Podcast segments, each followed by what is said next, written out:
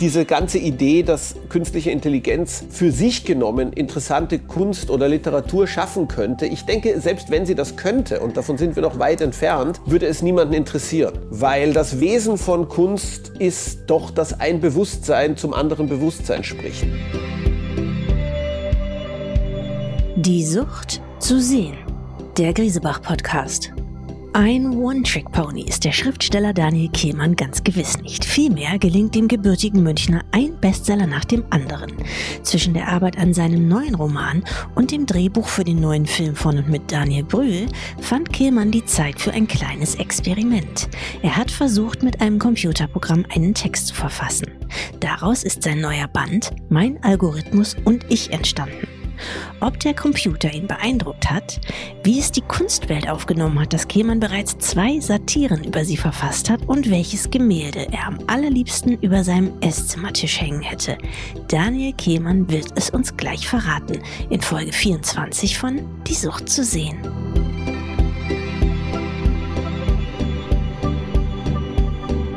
Lieber Daniel, du wirst gerne als erfolgreichster Schriftsteller der Gegenwart, wahlweise auch als erfolgreichster Schriftsteller der deutschen Nachkriegsliteratur bezeichnet.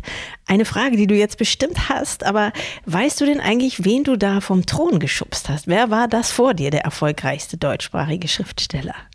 Also ehrlich gesagt, ich glaube, das stimmt einfach empirisch nicht. Ich glaube, Patrick Süßkind hat immer noch viel, viel mehr Bücher vom Parfum verkauft als ich mit der Vermessung der Welt.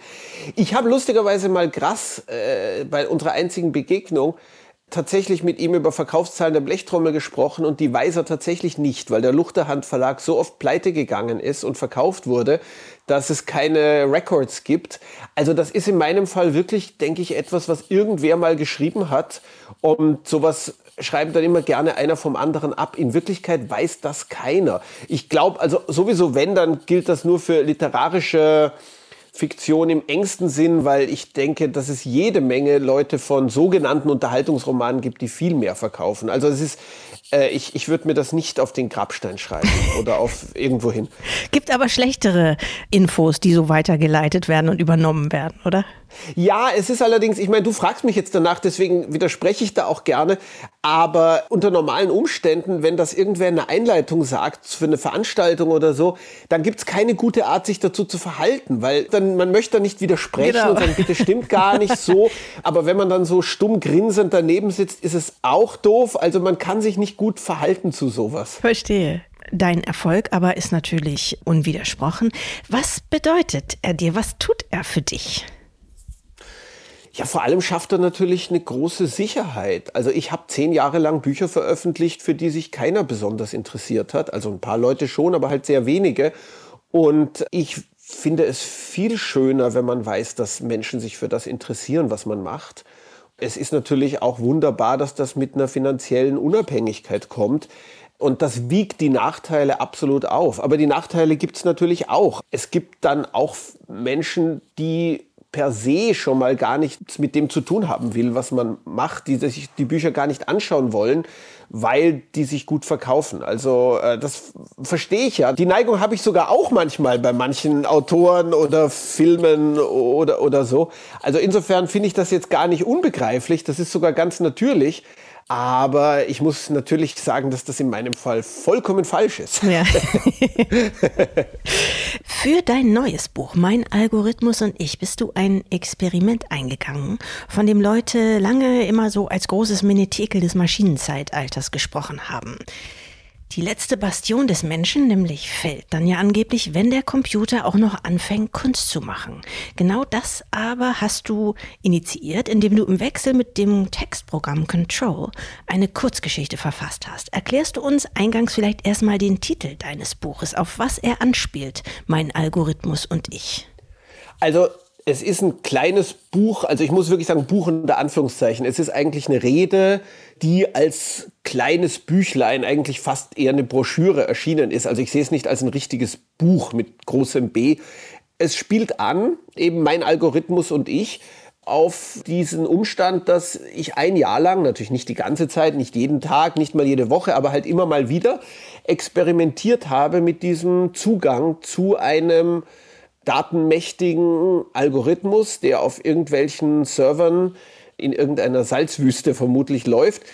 Und ich hatte diesen Zugang und habe immer wieder mit dem Algorithmus zusammenschreiben dürfen. Also das war eben ein Experiment und das Experiment, zu dem ich da eingeladen war, lief eigentlich darauf hinaus oder das Ziel wäre gewesen, einen Text zu haben, den man veröffentlichen kann. Nicht als Ergebnis von einem interessanten Experiment, sondern wirklich als lesbaren, für sich interessanten literarischen Text. Und die Macher des Algorithmus äh, waren sehr optimistisch. Also die haben schon gleich mir gesagt, ja, und keine Sorge, wir haben genug Geld, also du kannst einfach, also auf Copyright werden wir keinen Anspruch erheben, der Text gehört dann dir, das Geld, das du damit machst, darfst du behalten und so. Und ich habe mir gedacht, ja, aber mal schauen, ob ich da Geld mache. Ich bin ja noch gar nicht sicher, ob da überhaupt was rauskommt. Und es ist dann auch tatsächlich kein literarischer Text bei rausgekommen, aber interessante Erfahrungen.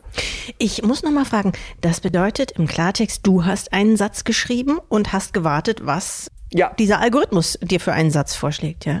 Ja, man hat dann 200 Anschläge ungefähr. Mhm, mhm, äh, es variiert ein bisschen, aber im Prinzip, also ich habe so einen Zugang bekommen. Das heißt, das ist natürlich auch sehr lustig so als Situation. Ich saß da in Palo Alto in dem Büro bei Salesforce und dann haben sie einen Programmierer gerufen und der hat gesagt, wie soll denn das aussehen? Wir machen so jetzt für dich so ein kleines privates Text Programm. Was hättest du gerne? Brauchst du Schriftarten? Was brauchst du? Wie soll das aussehen? Wie möchtest du es?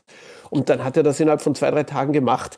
Also ich hatte so ein kleines rudimentäres Textverarbeitungsprogramm, das habe ich im Browser aufgerufen und ich konnte da schreiben und immer wenn ich die äh, Tab-Taste gedrückt habe, die Tabulator-Taste, dann hat Control etwa 200 Zeichen weitergeschrieben. Also ein, zwei Sätze normalerweise. Hm. Ohne jetzt allzu viel ähm, zu spoilern. Konnte der Computer oder dieses Programm irgendetwas besser oder schneller oder genauer ausdrücken als du? Also gibt es einen Satz, um den du ihn, es, weiß gar nicht, was man da sagt, beneidest? Ja, gute Frage. Das hat mich auch immer beschäftigt, als ich drüber geschrieben habe. Soll man, man sagt natürlich gerne oder leicht eher, weil der Algorithmus männlich ist, also im, im grammatikalisch, aber man müsste natürlich es sagen. Es ist gar kein Wesen. Es ist eine Entität, die einfach ein S ist. Aber nein, das würde ich nicht sagen. Also insgesamt, also ich bin jetzt auch nicht dahin geflogen in der Sorge, dass ich jetzt oder mein ganzer Berufsstand überflüssig gemacht wird. Aber ich hatte schon, ehrlich gesagt, noch ein bisschen mehr erwartet. Also ich hatte gedacht, ich werde jetzt total beeindruckt sein. Und ich war schon beeindruckt, aber nicht so überwältigend beeindruckt. Und eben das, was du mich jetzt gefragt hast, kann der Algorithmus was machen, wo man selber völlig überrascht ist und sagt, das hätte ich nicht gekonnt. Per Definition kann er das nicht, weil der Algorithmus basiert auf statistischen Voraussagen. Das heißt, er macht immer das, was er für den wahrscheinlichsten Fortgang des Textes hält es gibt manchmal inkonsistente Dinge. Er ist nicht sehr logisch konsequent, aber was er nicht sein kann, will und soll von der Programmierung her, das ist originell. Ah ja. Dir, Daniel, attestiert man, ja, eine in der deutschen Literatur seltene Heiterkeit. Dein Erzählstil wird außerdem als federnd, aber niemals seicht und voller sorgsam verarbeiteter Anspielungen beschrieben. Ich habe mich gefragt, ist denn nicht genau das auch die perfekte Beschreibung dessen, was ein Computer oder Algorithmus in dem Fall nicht kann, nämlich heiter sein und federnd und anspielungsreich? Also heiter vor allem kann er nicht. Humor, das sage jetzt nicht nur ich, sondern da hatte ich tatsächlich auch mit jetzt inzwischen schon mehreren AI-Leuten Gespräche drüber die zwei Dinge, die ein prädiktiver Sprachalgorithmus wirklich nicht machen kann, sind Metaphern und Humor, weil sie eben wirklich Neuschöpfungen aus einer gegebenen Situation heraus sind. Weil für beides muss man im Grunde so auf die Welt sehen, als hätte diese konkrete Situation noch niemand je erlebt oder gesehen. Und dazu muss einem was ganz Neues einfallen das geht eigentlich nicht auf der Basis von statistischen Voraussagen aus gegebenen Texten. Also das wäre tatsächlich ein Beweis von Bewusstsein. Ich würde wirklich glauben, wenn du mit einem Computer zu tun hast und der Computer macht aus sich heraus einen guten Witz, dann ist der Moment, wo du anfangen musst, drüber nachzudenken, ob der Computer jetzt vielleicht zum Leben erwacht ist, also zum Bewusstsein erwacht ist. Ja, ja. Jetzt nach deinem Experiment, wie würdest du denn den Beziehungsstatus von Kunst und künstlicher Intelligenz beschreiben? Also immer noch sehr in den Anfängen, sehr rudimentär. Ich weiß, dass jetzt schon viele Experimente dieser Art anlaufen. Allenfalls, glaube ich, lässt sich künstliche Intelligenz als Werkzeug verwenden. Also deswegen diese ganze Idee, dass künstliche Intelligenz für sich genommen interessante Kunst oder Literatur schaffen könnte. Ich denke, selbst wenn sie das könnte, und davon sind wir noch weit entfernt, würde es niemanden interessieren. Weil das Wesen von Kunst ist doch, dass ein Bewusstsein zum anderen Bewusstsein spricht. Das heißt, als Gedankenexperiment, selbst wenn ich ein wirklich gutes Buch vor mir liegen hätte hier, selbst wenn mir Leute garantieren würden, das ist gut und ich wüsste, das hat ein automatischer Algorithmus geschrieben, es würde mich seltsamerweise gar nicht besonders interessieren. Also die Frage ist, ob das als Werkzeug einsetzbar ist. Und da, glaube ich, sind wir noch sehr in den Anfängen. Ich habe dann auch gemerkt, was zum Beispiel besser geht, als Erzählen ist Lyrik. Wenn man so eine etwas lyrische Zeile hinschreibt, kommt Control mit ziemlich guten, mittelmäßigen, also nie besser als mittelmäßig, aber mittelmäßig ist ja auch schon was, Gedichten. Da kann man verschiedene Dinge zu denken. Man kann sagen, gut, Lyrik ist natürlich eine Form, die nach weniger Konsistenz verlangt. Als Prosaautor denkt man dann natürlich auch mit einer gewissen Freude sie an. Mittelmäßige Gedichte schreiben ist auch echt verdammt leicht. Aber Das kann sogar ein Algorithmus.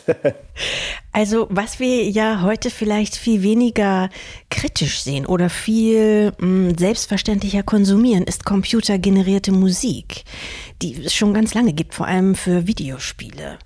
Warst du denn eigentlich so ein Videospielkind? Hattest du mal eine Playstation, Super Mario, solche Sachen? Ich hatte einen PC ganz früh, also beziehungsweise einen Commodore 128. Ich war eines dieser armen Kinder, die es kam zur gleichen Zeit der Amiga und der 128 raus. Und der Amiga hat sich dann durchgesetzt und der 128 ist gleich verschwunden. Und ich saß da mit dem 128. Also auf meine Eltern haben aufs falsche Pferd gesetzt. Immerhin hatte man dann die ganzen Commodore 64 Spiele. Also das hatte ich schon. Was du jetzt sagst, computergenerierte Musik, ist, finde ich, ein gutes Beispiel. Als Hintergrundmusik oder im Fahrstuhl oder vielleicht sogar gerade noch im Restaurant hat man da gar nichts dagegen. Aber würdest du dich jetzt hinsetzen, die Augen schließen und zwei Stunden lang Musik hören, wenn du weißt, da war kein Mensch beteiligt an deren Entstehung. Ich glaube, du hättest dazu überhaupt keine Lust. Das stimmt, das würde ich nicht. Aber auf der anderen Seite werde ich nie, nie, nie die ähm, Melodie von Super Mario vergessen. Aber ist die wirklich, ich meine, die ist vom Computer gespielt, aber ist da nicht ein menschlicher Komponist dahinter gewesen? Also sie klingt jedenfalls, als könnte sie guten Computer programmiert haben.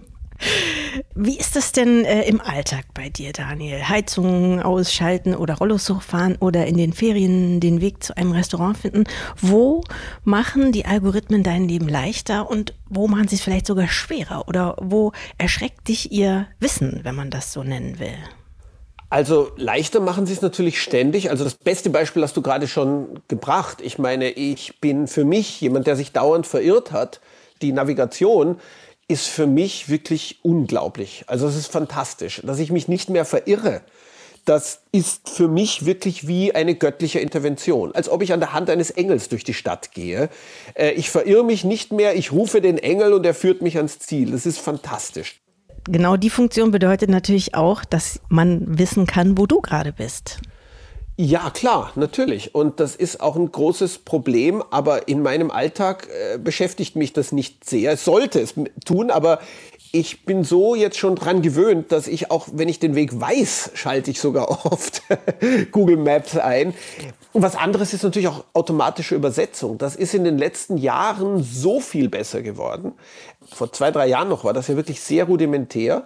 Inzwischen, du kannst ja alles lesen plötzlich. Du kannst chinesische Websites lesen, du kannst äh, griechische Websites lesen und du kriegst richtig gute Übersetzungen. Also was plötzlich alles zugänglich ist, ist unglaublich. Ich habe ja im Zuge dessen, dass ich so einen kleinen Crashkurs bekommen habe, weiß ich jetzt auch besser, wie diese Language-Algorithmen funktionieren. Also Übersetzung ist ja auch Predictive Language Algorithm. Das ist relativ ähnlich wie was Control macht.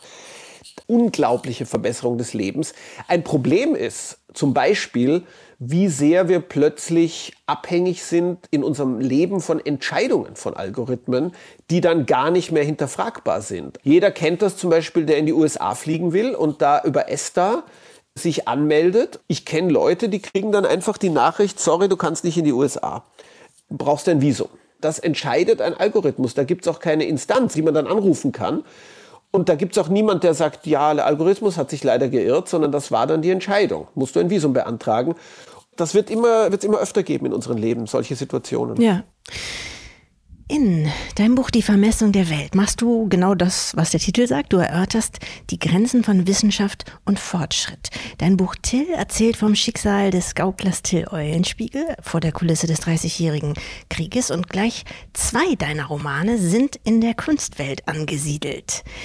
In dem Roman F geht es um drei Brüder, einer davon Kunstfälscher und Ich und Kaminski ist eine Satire auf die überhitzte Kunstszene, die Mythen des Kunstmarkts und die Wichtigtuerei des Kunstbetriebs. So fasst es zumindest Beatrix Langner in der NZZ zusammen.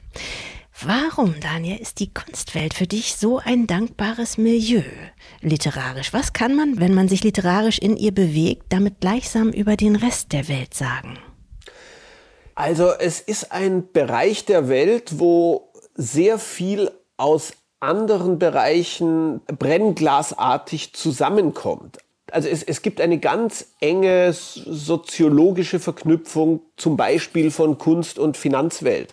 Also der Umstand, dass Hedgefondsmanager plötzlich so ungeheuer viel verdienen, spiegelt sich in der Kunstwelt, weil dadurch überhaupt die Kunstpreise so explodiert sind weil was kauft sich der Hedgefondsmanager, der alle anderen Commodities schon hat? Der braucht dann Kunst. Ich bin tatsächlich mit F absichtlich zu dem Kunstmilieu zurückgekommen, auch ein bisschen als Selbstkorrektur. Ich und Kaminski war wirklich eine, es ging mir eigentlich nicht um die Kunstwelt da, sondern um schlechten Journalismus, um einen problematischen Biografen, der sein Objekt ausbeutet und äh, sich eben für das, was der macht, gar nicht interessiert. Und ich habe das in der Kunstwelt angesiedelt, ohne mich selber wirklich gut auszukennen. Ich habe mich bemüht, dass nichts absolut falsch ist, aber es ist jetzt auch keine soziologische Studie, die man ernst zu nehmen braucht. Und in F wo es dann eben ein Kapitel gibt über einen Kunstfälscher, das eben auch in der Kunstwelt angesiedelt ist, habe ich mich wirklich bemüht, dass es eben keine Satire sein soll, in, sondern dass die Dinge einfach auch stimmen soll, dass die auch die Namen von Künstlern stimmen sollen, die vorkommen, dass es auch breitere Wahrheit schildert, als ich es in dem kurzen satirischen Buch gemacht habe, dass eben die Kunstwelt nicht, wie das viele Leute glauben, voll ist von gierigen Idioten, obwohl es die auch gibt, sondern dass die eben auch wirklich voll ist von Menschen, von äh, Kenntnissen, Ernsthaftigkeit und Leidenschaft. Also ein bisschen bin ich da wirklich zurückgegangen, auch weil mich das Milieu immer noch sehr interessiert und beschäftigt hat und weil ich eben das Bild aus meinem eigenen früheren Roman auch ein bisschen nochmal erweitern und korrigieren wollte. Erfolg in der Kunstwelt zu haben, so hat das ein anderer Kritiker äh, gelesen in, aus F, ist Zufall, den man am besten mit Tricks erreicht, die Größe suggerieren. Sprich, künstlerischer Ruhm entsteht jetzt nicht unbedingt aus sich heraus, sondern so ein bisschen lapidarer formuliert nach der Maxime Fake it till you make it.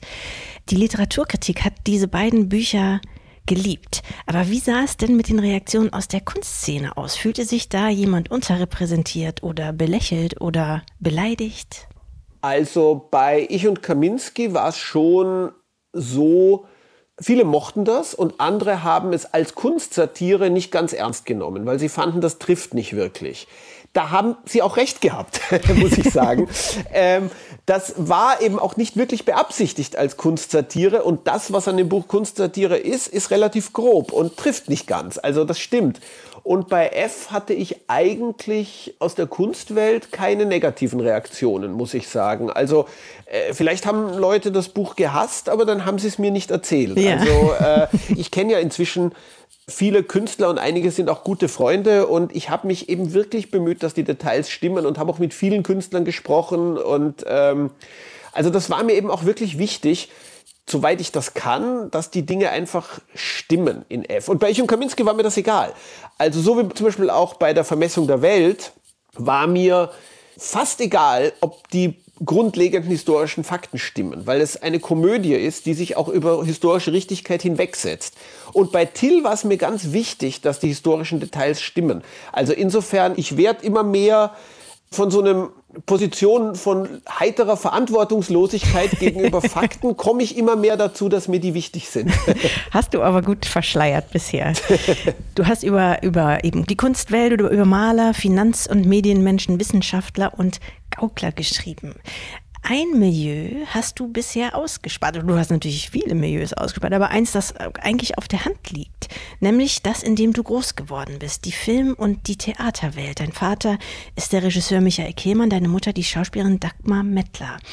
Ist diese Welt zu nahe, um, als dass sie dir noch erzählerisch spannend erscheinen könnte? Also, das ist eine sehr gute Frage auf die ich jetzt nur sagen kann, warte auf meinen nächsten Roman. Verstehe. Die Vermessung der Welt, Ich und Kaminski und auch der Kurzgeschichtenroman Ruhm sind allesamt fürs Kino verfilmt worden. Welche Verfilmung ist dir denn heute mit ein bisschen Abstand die liebste und warum?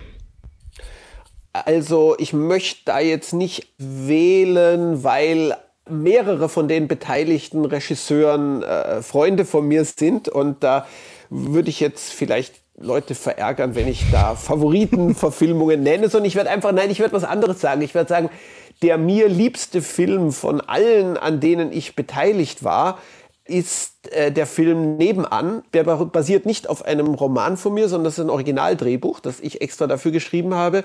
Da hat Daniel Brühl Regie geführt und die Hauptrolle gespielt. Der Film ist gerade bei der Berlinale gelaufen, was natürlich bedeutet, er ist nicht gelaufen. Er war ungefähr vier Minuten online für zwölf Leute und dann wieder weg aber er war im Wettbewerb der Berlinale und diesen Film liebe ich und bin wahnsinnig stolz darauf, weil ich auch noch direkter beteiligt war daran, als wenn es einfach eine Verfilmung eines Romans ist. Und ich freue mich sehr drauf, wenn der in ungefähr 20 Jahren mal in die Kinos kommen sollte. Gute Kritiken hat er auf jeden Fall schon mal bekommen. Aber genau, es gibt natürlich wie bei so vielen Filmen noch keinen Starttermin jetzt. Oh. Nee, es gibt leider keinen.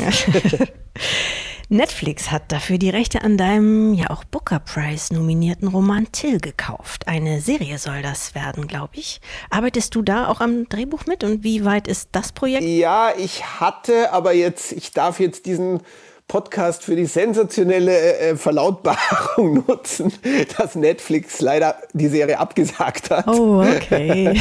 Das heißt, ja, ich habe ein bisschen mitgearbeitet. Sie haben mich auch gut bezahlt dafür. Ich habe da keine Klagen, aber sie haben sich dann doch überlegt, dass ihnen das Ganze zu teuer ist. Sie stellen sich jetzt doch so auf, dass sie eher Produktionen mit etwas überschaubarerem Budget machen. Und äh, es wird eine andere Verfilmung geben. Also es ist jetzt nicht so, dass alles vom Tisch ist, aber wie es jetzt aussieht, nicht als Netflix-Serie. Ja. Als 1997 dein allererster Roman erschien, da warst du gerade mal 22 Jahre alt. Er hieß Beerholms Vorstellung. Du hast ihn vorhin, glaube ich, schon kurz erwähnt. Den haben damals nicht viele gelesen, aber du hattest damals schon ziemlich gute Kritiken. Und als die Vermessung der Welt erschien, warst du gerade mal 30. Das Buch hat sich weltweit über sechs Millionen Mal verkauft. Sprich, du hast sehr früh sehr viel erreicht. Was bedeutet das für dich in deinem jetzigen Lebensabschnitt? Ist es eher äh, das Gefühl, oh, ich kann mich locker machen oder ist es wie ein Wettbewerb mit dem 30-jährigen Daniel Kehlmann? Es ist wirklich beides. Einerseits wird man natürlich lockerer, weil man in gewisser Weise Dinge hat, auf die man bauen kann. Also ich meine, die Vermessung der Welt ist schon einfach da. Und ich kann immer sagen, ich habe die Vermessung der Welt geschrieben, Schullektüre in so und so vielen Ländern, so und so viel Dutzend Werke Sekundärliteratur, das war's jetzt, ich gehe in Rente. Mit 45, ja. Ja, wann immer, genau. Ob das finanziell geht, das weiß ich jetzt gar nicht. Ich meinte jetzt eher so psychologisch, innerlich. Und das andere ist natürlich genau alles, was ich gerade gesagt habe, das könnte auch eine furchtbare Hypothek sein. Ich bin schon viel entspannter geworden, seitdem Till einen vergleichbaren Erfolg hatte. Nicht vergleichbar im Verkauf, das gibt's überhaupt nicht zweimal im Leben, Aber in der Aufnahme und in den enthusiastischen Reaktionen darauf war es eigentlich mein größter Erfolg. Viel größer als die Vermessung. Dieses Gefühl, dass man das jetzt zumindest zweimal geschafft hat und nicht das berüchtigte One-Trick-Pony war. Ich bin natürlich immer noch furchtbar besorgt, dass ich nie wieder was Gutes schreiben werde. Das ist die Grundsituation des, des Schriftstellers immer. Ja. Aber ich habe schon eine andere Grundentspannung jetzt. Ja. Wie sehr treibt dich überhaupt das Thema Älterwerden um? Auch in die Vermessung der Welt beschäftigt es deine Protagonisten ja immer wieder. Ja, ich muss sagen, es treibt mich um. Also äh, es hängt, glaube ich, auch damit zusammen, dass mein Vater war ja Jahrgang 1927. Das heißt, als Kind war mir das sehr bewusst, dass mein Vater älter war als die anderen Väter. Das hat mich auch mit Sorge erfüllt natürlich. Das ist mir einfach aufgefallen. Und mir fällt schon auf, eben auch in Ich und Kaminski, dass ich schon über alte Menschen, alte Männer vor allem geschrieben habe, als ich selber noch deutlich weiter davon entfernt war als jetzt. Und ich bewege mich jetzt doch langsam und deutlich auf die 50 zu und ich habe schon das Gefühl, es kommt heran. Der Schatten nähert sich. Die Schattenlinie, wie das bei, bei Joseph Conrad so schön heißt. Aber es ist nicht so, dass ich das gelassen nehme. Ich würde schon gerne äh, jung bleiben. Aber das hat noch keiner so richtig geschafft. Vor knapp zehn Jahren hast du mal in Moritz von Uslers Interviewformat 99 Fragen zu Protokoll gegeben. Ich bin nur glücklich, wenn ich schreibe. Stimmt das denn heute noch oder sind noch? Habe ich das wirklich so gesagt? Ich habe es also, da gelesen. Oh, also äh, ich, ich würde das so nicht sagen. Ich glaube, das war eine rhetorische Übertreibung. Ja. äh, ich würde es anders sagen. Es ist tatsächlich so, dass ich nicht glücklich sein kann, wenn ich gar nicht schreibe. Also es ist schon eine Bedingung für Zufriedenheit und Glück, dass ich schreiben kann. Aber dass ich nur mit Schreiben glücklich bin, nein, das wäre ja schrecklich. Das wäre ja absolut psychopathisch. Also, falls ich das gesagt habe, das hat auch damals nicht gestimmt. Dann war das einfach eine wilde Übertreibung. Ja. Und wie ist es mit dem zweiten Satz aus demselben Interview? Es ist ja schon jeder Satz geschrieben worden, nur nicht von jedem. Das habe ich gestohlen. Das ist ein alter Witz. Ich weiß nicht von wem. Irgendjemand hat das mal gesagt. Genau die. Und irgendwie der ist gut. kam das. Der ist super, ja. aber der ist leider nicht von mir. Ich wünschte, der wäre von mir. Jetzt stelle ich dir zuletzt noch ein paar Fragen, die wir hier oft stellen. Die erste lautet: Welches Kunstwerk würdest du, Daniel, denn wohl gerne besitzen? Also ganz unabhängig davon, wie plausibel das wäre oder wie die Beschaffe verliefe. Ich alles. Ich kann mir alles aussuchen. Das ist der Witz. Du kannst dir alles aussuchen, ganz egal, ob das je in greifbarer Nähe wäre. Ja, dann hätte ich gerne einen Hieronymus Bosch im Wohnzimmer. Ah, in, ach, auch noch im Wohnzimmer, ja?